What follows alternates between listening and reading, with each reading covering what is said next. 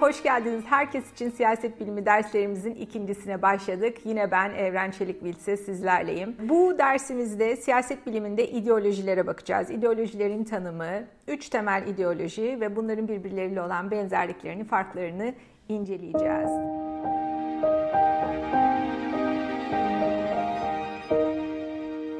Şimdi ideoloji dediğimiz zaman öncelikle kelimenin kökenine bakarsak idea, idea yani fikirden geliyor. İdeoloji de belli bir fikirler silsilesi, fikirler grubu. Bunların genel olarak kendi içinde tutarlı olmasını bekliyoruz. Ve nasıl düşünebiliriz ideolojiyi? Yani ideolojiyi bir dünya görüşü olarak düşünebiliriz. Bunlar adeta ben hep şeyi severim derslerimde, gözlük analojisini kullanmayı severim. Yani şimdi böyle dünyaya bakıyoruz karışık kuruşuk bir sürü bir şey var ama gözlüğü taktığımızda ne oluyor? Ben mesela da 6,5 numara gözlüklerimi taktığımda daha net görüyorum. Ama her taktığımız gözlük bize başka bir dünya gösteriyor. Yani her ideoloji aslında farklı bir bakış açısı, farklı bir dünya bize sunuyor. Mesela şöyle bir gözlüğüme güneş gözlüklerini taktığım zaman ne yapıyorum? Şimdi ideolojimi değiştirdim. Çabalıyorum ideolojimi değiştirmeye. Evet ve sonunda değiştiriyorum ideolojimi. Farklı bir dünyaya bakıyorum. Şimdi bu şekilde her ideoloji bize farklı bir dünya görüşü, farklı bir bakış açısı sunuyor. Ancak buna rağmen ideolojilerin arasında önemli birkaç ortak yön var. Üç ortak yönü ben size özetlemek istiyorum. Bir tanesi her ideoloji sosyalizm olsun, feminizm olsun, marksizm olsun, liberalizm olsun önce bir mevcut düzeni size değerlendirir. Mevcut düzen nasıldır? Mevcut düzen şu şu şudur. Temel aktörler efendim işçi sınıfıdır, burjuvazidir, aristokrasidir, kadındır, erkektir vesaire değerlendirir ve buna da belki bir normatif de e, bir yaklaşım gerçekleştirir. Yani mevcut sistem iyidir, kötüdür, değiştirelim. İkinci olarak her ideoloji ideal bir toplum tanımı bize sunar. İdeal olan en iyi toplum şöyledir, böyledir diye onu bize tarif eder. Son olarak da her ideoloji mevcut durumdan, mevcut durum A diyelim, ideal durum B. E peki biz A noktasından B noktasına nasıl gideceğiz? Bunun bize yollarını, yöntemlerini anlatır. Nasıl gidelim? Seçimlere mi gidelim, örgütlenelim mi, devrim mi yapalım? Bunları bize ideolojik pakette, o fikirler silsilesinde bize sunar. Bir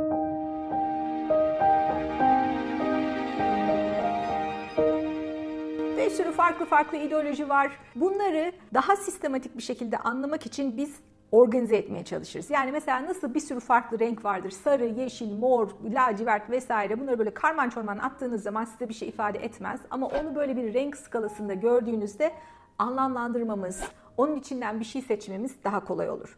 Biz de bu şekilde ideolojileri önce siyaset bilimciler bir sol sağ skalasına koymuşlar. Sol sağ ayrımına baktığımız zaman bazı ideolojiler solda yer almış, bazıları sağda yer almış. Bunun da böyle tarihi komik bir şey var. Çok da komik değil belki. Yani kanlı bir Fransız devrimi. Fransız devriminden sonra işte kraliyet oturduğunda sağ tarafında aristokrasi, sol tarafında daha devrimci, daha ilerici, daha işte değişim dönüşüm isteyen gruplar yer almışlar. İşte sağ sol ayrımı da ta o zaman işte Fransız devrimine kadar giden bir ayrım. Fakat işte bu yegane bu skalada en solda diyelim ki biz komünizm var. Ondan sonra sosyalizm, biraz daha merkeze doğru geldiğimizde liberalizm, sağa doğru gittiğimizde muhafazakarlık ve en sağda da faşizmi ideoloji olarak görebiliriz. Bunlar tabii ben size en temel hatlarıyla söylüyorum. Efendim daha sonra çevrecilik, sosyal demokrasi, anarko, sendikalizm vesaire bir sürü daha farklı varyasyonlar var. Ama şimdi diyelim ki hani renk skalasında sadece temel renklere bakıyoruz. O yüzden bu 4-5 taneyi ele aldık. Ancak bu da net bize bir portre sunmuyor. Daha sonra giderek daha sofistike, daha karışık skalalar, daha iki boyutlu skalalar kullandığımızı görüyoruz. Yani mesela sol sağ skalasını işte ne kadar devlet istiyorsunuz, Ondan sonra ne kadar piyasa istiyorsunuz o, o şekilde yorumlayanlar var. Bir de bunu daha otoriter, daha bireyci olarak bir y ekseniyle bunu kesebiliriz. Böyle bir skala var. Bu şekilde bir x-y ekseninde baktığımız zaman mesela diyelim ki son derece devletçi, solda olan ama son derece otoriter, son derece devletçi akımlar var. Mesela Stalinizm bunu yerleştirebiliyoruz. Solda olup hiç bu kadar otoriter olmayan, çok daha demokratik mesela sosyal demokrat siyasi oluşumlar var, ideolojiler var. Bunlar tabii doğal olarak daha e, liberal, daha özgürlükçü ama yine kısmen daha devletçi olan karede yer alıyor. Yani sol sağ skalası bizi sadece ikiye bölerken tek boyutlu bir resim gösterirken çift eksen kullandığımız zaman daha sofistike ideolojilerin daha birbirine göreceli olarak yerini daha rahat tayin edebiliyoruz fark etmişsinizdir. Baktığımızda fikirler, ideolojiler hakikaten bunlar için çok büyük kanlar dökülmüş. Bunlar hakikaten çok büyük etkiler yaratmış. Bunlar sadece böyle afaki laflar değil. İdeolojiler hakikaten çok büyük rol oynamış dünya siyasetinde. Belki de hepimizin aklına gelecek olan mesela Marx, Lenin, Marksizm, Leninizm. Bu işçi sınıfının hakimiyeti, işçi sınıfının ezilmemesi vesaire ve tüm üretim güçlerinin işçi sınıfının elinde olması arzusuyla ortaya çıkmış hareket zamanla işte 1917 devrimi, Çin devrimi vesaire Sovyetler Birliği, Sovyet Doğu bloğunun yükselişi gibi çok büyük bir siyasi harekete dönüşmüş. Bunun yanı sıra baktığımız zaman mesela liberalizm, Adam Smith, David Ricardo bunların özel teşebbüsü yüceltmeleri, özel mülkiyeti yüceltmeleri ve girişimciliğe verdikleri önem zamanla devletin ekonomiye daha az müdahil olmasına verdikleri önemli. Ne oluyor? 1800'lerden itibaren son derece güçlü bir kapitalist sistem İngiltere'de, Amerika'da, Kuzey Avrupa'da ve zamanla bütün dünyada çok güçlenerek devam ediyor. Yani ideolojiler sadece kağıt üzerinde laf salatası değil, çok büyük dönüşümleri tetikleyen, çok büyük dönüşümlere aracılık eden fikirler yumağı.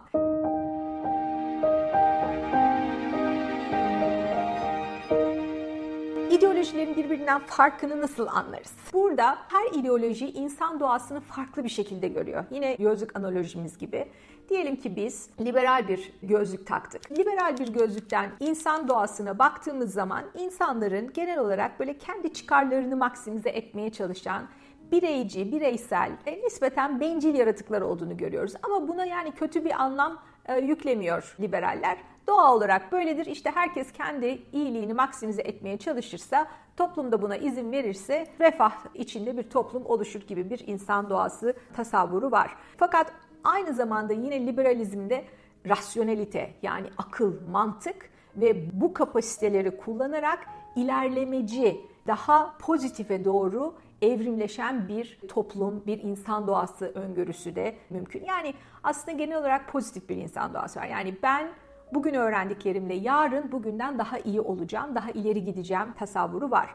Bunu mesela muhafazakarlıkla karşılaştırdığımız zaman muhafazakarlar genel olarak işte beşer şaşar. Efendime söyleyeyim insan yaratılıştan böyle bazı fundamental, çok temel böyle defolara sahip. Ondan sonra yanlış yapmaya eğilimli. O yüzden de güvenebileceği tanıdık, bildik yapılar, korunma ve hiyerarşi arıyor. Yani hata yapabiliriz. Bizi hatalardan koruyacak büyük böyle koruyucu geleneksel yapılara bizim ihtiyacımız var. Sosyalistlere dönüp baktığımız zaman sosyalistler hiç böyle insanı hani bireyci, hata yapan, bencil yaratıklar olarak değil, bilakis çok sosyal yaratıklar olarak görüyor. Yani biz bir arada yaşamayı içselleştirmişiz. Ondan sonra etrafımız nasılsa öyle bir şekil alıyoruz.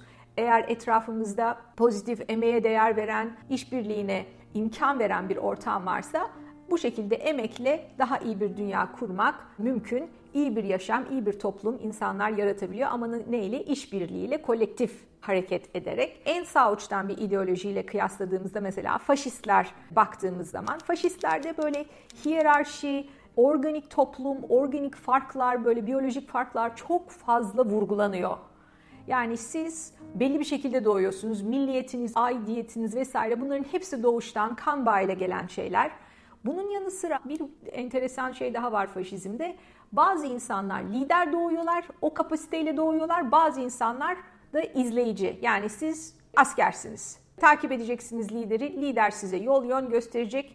O yüzden işte kitlelerde böyle disiplinli bir şekilde emir komuta zincirinde lideri takip edecekler ve o lider o ırkı, o grubu, o zümreyi, o milleti ne yapacaklar? Yüceltecekler. Son olarak insan doğasında feminizmden bahsetmek istiyorum. Feminizmin büyük pek çok versiyonu, tabii bu da çok fazla versiyonu olan bir ideoloji, tüm diğer ideolojiler gibi. Ancak genel ortak kanı böyle çok son derece biyolojik cinsiyet farklarının olmadığı, bu farkların daha çok sosyalleşmeyle insanlara empoze edildiğini e, söyleyen bir ideoloji ve mücadele ederek bu cinsiyetçi kalıplardan çıkmanın mümkün olduğunu söylüyor feministler.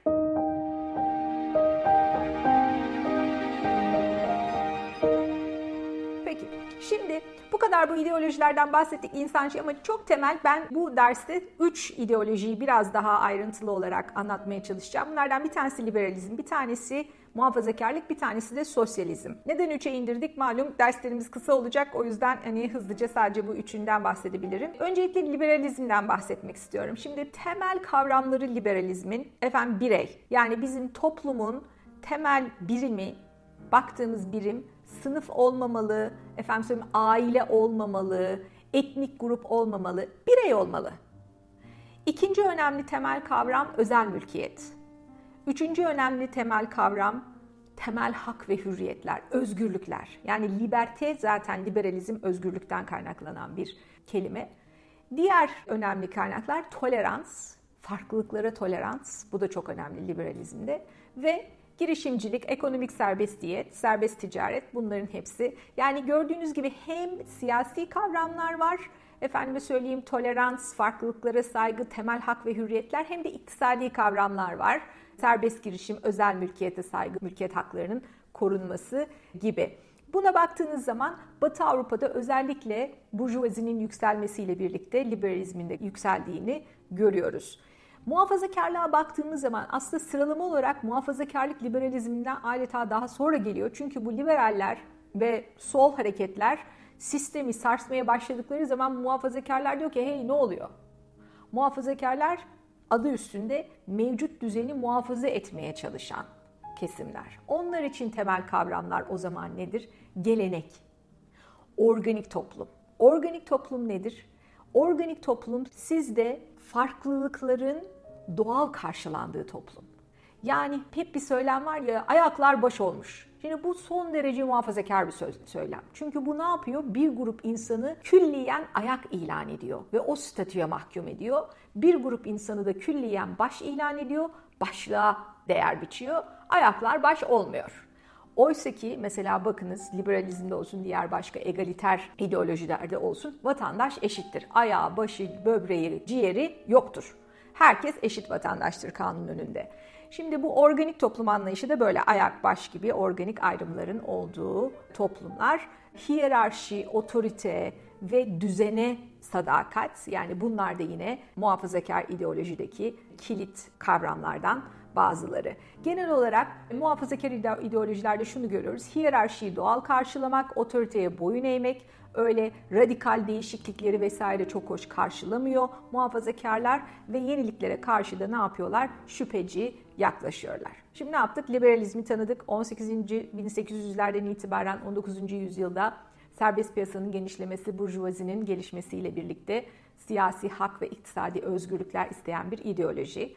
E, muhafazakarlık buna karşı gelişmiş, daha böyle olan düzeni muhafaza edelim, sarsmayalım, devrim yapmayalım vesaire büyük değişiklikler olmasın diyen ideoloji. Üçüncü olarak da size bahsetmek istediğim sosyalizm var. Şimdi bu da yine aynı o dönemlerde filizlenen. Şimdi bir sosyalizm aslında ne yapıyoruz bugün Rusya ile Çin'le vesaire özdeşleştiriyoruz ama asıl çıktığı yere baktığımızda sosyalizm kapitalizmin çok hızlı geliştiği İngiltere, Fransa, Hollanda, Almanya gibi hızlı endüstrileşmiş ve işçi sınıfının hızla büyüdüğü ve çok sert bir şekilde sömürüldüğü ülkelerde aslında 1800'lü yıllarda yavaş yavaş filizlenmiş. Kelimenin kökenine bakarsanız Latinceden geliyor. Paylaşma ve birleştirme anlamına gelen bir kelime köken olarak. Niye böyle bir ideoloji ortaya çıkma ihtiyacı hissetmiş? O dönemdeki hakikaten yani Londra'daki resimlere bakarsanız böyle son derece fakir işçi sınıfının yaşadığı evler, kanalizasyon yok, bir aile bir tek odaya sıkışmış, kadın, çoluk, çocuk herkes çalışıyor. Hangi saatlerde çalışılır, hangi saatlerde böyle bir şey yok. Günde 17 saat çalışıyor kadın, çoluk, çocuk. Madenler var, kömür madenleri. Kömür madenlerinde küçük çocukları çalıştırıyorlar ki çünkü küçük çocukların boyları kısa.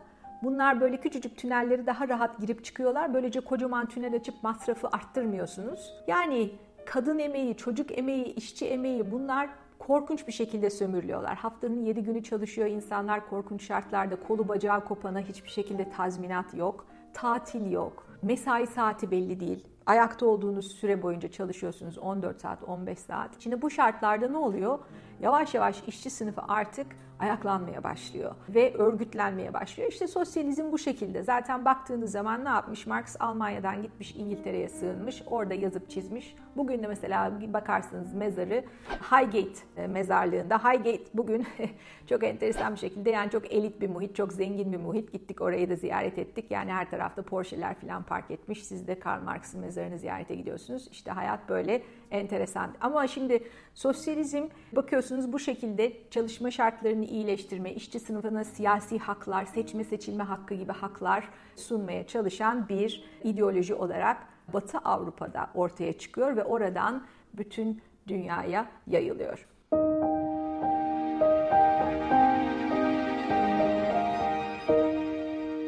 Şimdi burada her size bahsettiğim bu ideolojilerin genel olarak ekonomiye yaklaşımından bahsedeceğim. Yine hemen bıraktığımız yerden sosyalizmden alalım. Mesela sosyalizmde bakıyorsunuz toplumsal eşitlik vurgusu var e, özel mülkiyet değil daha kolektif mülkiyet vurgusu var ve devletin daha aktif bir şekilde ekonomiye şekil vermesi, ekonomiye rol vermesi arzuları var. Çünkü ne diyorlar? İşte burjuvaziye bırakırsak bizi 17 saat çalıştırıyor, çocukları madenlere sokuyor, kadınları hırpalıyor vesaire diye bir yaklaşım söz konusu. Buna karşın liberal ideolojilere baktığınız zaman bunun tam tersi bir yaklaşım söz konusu iktisatta. Liberal ideolojiler diyor ki yok yok böyle kolektif işte şu telefonun sahibi 10 kişi ise o zaman kimse bu telefonun üzerinde sorumluluk sahibi olmuyor. Biz bireysel mülkiyet, şahsi mülkiyete e, öncelik vermeliyiz. Devletin iktisattaki eli böyle baskılayan, bastıran, iktisadi dinamikleri bozan eli geri çekilmeli. Devlet sadece böyle gölge etmesin başka ihsan istemem misali son derece küçük olmalı ve sadece gerektiği yerde müdahale etmeli gibi bir yaklaşımı var liberallerin iktisadi konularda. Fakat hukuk devleti olmalı ve mülkiyet hakları da güvence altına alınmalı devlet tarafından. Muhafazakarlara baktığımız zaman muhafazakarlar da yine tabii özel mülkiyet yanlısı. Onlar da öyle kolektivist vesaire değil. Fakat burada bir fark muhafazakarlar biraz daha devletçi, biraz daha merkantilist olma eğilimindeler. Çünkü tamamen regülasyondan bağımsız da bir böyle devlet kontrolünde hiç olmayan bir iktisadi sektörde muhafazakarları çok mutlu etmiyor açıkçası. Küçücük işte sosyalizm böyle komünizme geldiğimiz zaman o daha en solda yani o ya, örneği bile şu anda pek verebileceğimiz bir örnek yok. Tamamen her şey devlet mülkiyetinde planlamacı vesaire belki Hani Kuzey Kore'yi bunu örnek verebiliriz. Son olarak faşizme bakarsak faşizm kendisini bir üçüncü yolcu olarak tanımlıyor. Yani özel sektör olsun ama işte korporatist olsun. Yani ne sosyalist ne tam e, serbest piyasacı böyle bir üçüncü yol yaklaşımı var. Korporatizm yaklaşımı var faşizmde. Yani hem kapital hem hem sermaye hem işçiler devletin çatısı altında çalışsınlar. Biz böyle bütün sınıfsal çelişkileri nötralize edelim. Devlet bunları yönlendirsin ama işte yine serbest piyasa e, dinamikleri içerisinde çalışmaya devam etsin deniyor. Son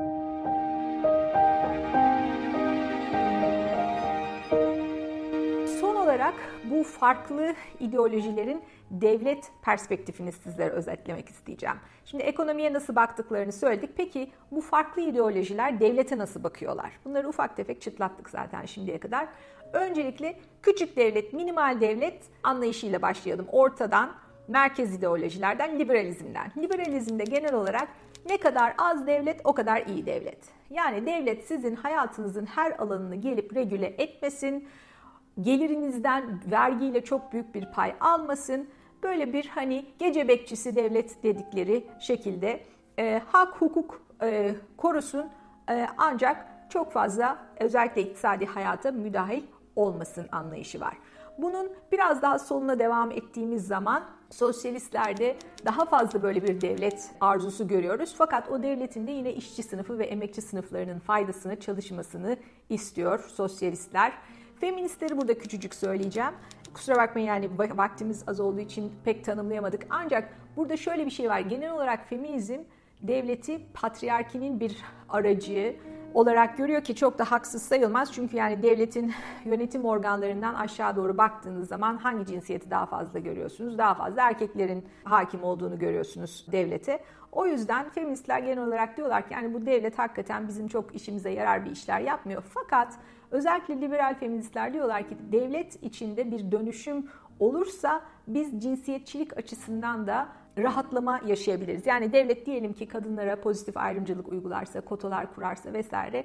Yani devlet pozitif bir dönüşümün de aracı olabilir. O yüzden kategorik olarak kötüdür demek de pek doğru değil diyorlar. E, muhafazakarlara geldiğimiz zaman şimdi skalamızın sağ tarafına kaydık yavaş yavaş. Devlet iyidir, otorite sağlar, disiplin sağlar. Fakat son dönemde özellikle Reagan, Thatcher gibi daha böyle yeni muhafazakarlarda devletin biraz daha küçültülmesi arzusunu görüyoruz. Yani or, orada da bir e, hafif bir değişiklik ve yumuşama söz konusu. Bu ideolojiler içinde belki devleti en fazla kutsayan, en fazla ona önem ve değer atfeden faşizm, devlet iyidir. Yani zaten milletin çıkarlarını en iyi şekilde devlet savunur gibi son derece bir devletçi bir tavır e, faşizmde mevcut. Umarım buraya kadar rahat bir şekilde takip ettiniz. Bütün ideolojileri böyle birbirinden böldük, farklılaştırdık ama baktığımız zaman son olarak şunları söyleyerek kapatmak istiyorum bugünkü dersimizi. Tek bir ideolojinin hakim olduğu bir toplum, bir devlet dünyada mevcut değil. Her devlet bunlardan artık kendi meşrebine göre diyelim bir miktar sosyalizmden, bir miktar muhafazakarlıktan, bir miktar hatta belki faşizmden, bir miktar feminizmden alarak harmanlayarak menü ortaya sunuyor. Mesela düşünelim kapitalizm dediğimiz zaman aklımıza neresi geliyor? Amerika. Amerika o kadar kapitalist bir sistem ki vatandaşlarına evrensel bir sağlık sigortası bile sunmuyor. Bunu en yüksek, en zengin 30 ekonomiden bir tek Amerika böyle bir evrensel sağlık sigortasına sahip değil. Fakat ona rağmen eğer ölmeyip 65 yaşına ulaşırsanız size devletin sağladığı sağlık sigortasına ulaşabiliyorsunuz. Yani orada bile böyle azıcık sosyalizm kırıntısını bulabiliyorsunuz. Komünist Parti tarafından yönetilen Çin'e bakıyorsunuz. İşte sosyalizm, devrim yapmışlar vesaire komünizm. E, inanılmaz bir kapitalist dönüşüm var ve o kadar vahşi bir kapitalizm orada geçerli ki yani iktisadi alanda nasıl bu çıkarıma varıyorum? Bakıyorsunuz efendim mesela mesai saatleri diye bir şey yok. İnsanlar haftanın 6 günü 15-16 saat çalıştırılıyorlar. Kadın emeği sömürüsü maksimumda, çocuk emeği sömürüsü maksimumda. Efendim etnik azınlıkların işte Uygurların saçları kesilip satılıyor vesaire. Yani böyle inanılmaz bir kapitalizm, serbest piyasacı, iktisadi sistem adeta dizginlenemez bir şekilde baskın devam ediyor. O yüzden hani siyasi olarak Komünist Parti iktidarda ama iktisadi olarak son derece kapitalist bir sistem söz konusu. Son olarak vereceğim örnek İskandinav ülkeleri. Bunlar demokratik, serbest piyasacı ülkeler ama bakıyorsunuz devletin ekonomideki rolü o kadar büyük ki yani bunlar adeta Sovyet Rusya'dan ve Çin'den daha sosyalist, daha devletçi ülkeler. Çünkü çalışıyorsunuz, özel sektör çalışıyor fakat çok yüksek oranlarda vergilendiriliyorlar. En üst düzey gelir dilimlerinde %70 devlete vergi ödüyorsunuz. Fakat bunun karşılığında devlet size müthiş bir refah sunuyor. Müthiş derecede bedava hizmetler sunuyor. Okul, kreş, çocuk desteği, efendim söyleyeyim toplu taşıma, konut desteği gibi yaşlılıkta örneğin yani her türlü bakım masrafları bunların hepsi devlet tarafından size sağlanıyor. Yaşam standartlarının çok yüksek olduğu genel olarak yani liberal bir sistemde fakat son derece sosyalist imkanlar sunan ülkeler İskandinav ülkeleri ve bunlarda bir önemli nokta İskandinav ülkelerinde eşitsizlik vatandaşlar arasındaki eşitsizlik çok minimal. O yüzden de yine sosyalizme en yakın rejimlerin İskandinav ülkeleri olduğunu söyleyebiliriz. Evet, bugünkü ideolojiler dersimizin de sonuna geldik. Dediğim gibi ideolojilerin faydası çok fazla. Gözlükleri taktığımızda biraz daha dünyayı net görüyoruz ama bilelim ki biz sadece o gözlükle bakıyoruz. Farklı insanların farklı gözlükleri var. O yüzden takışmaya, kapışmaya, kan dökmeye hiç gerek yok. Yorumlarınızı, sorularınızı, eleştirilerinizi merakla bekliyoruz. Aşağıda bizimle paylaşmaktan çekinmeyin. Mutluluklar dilerim.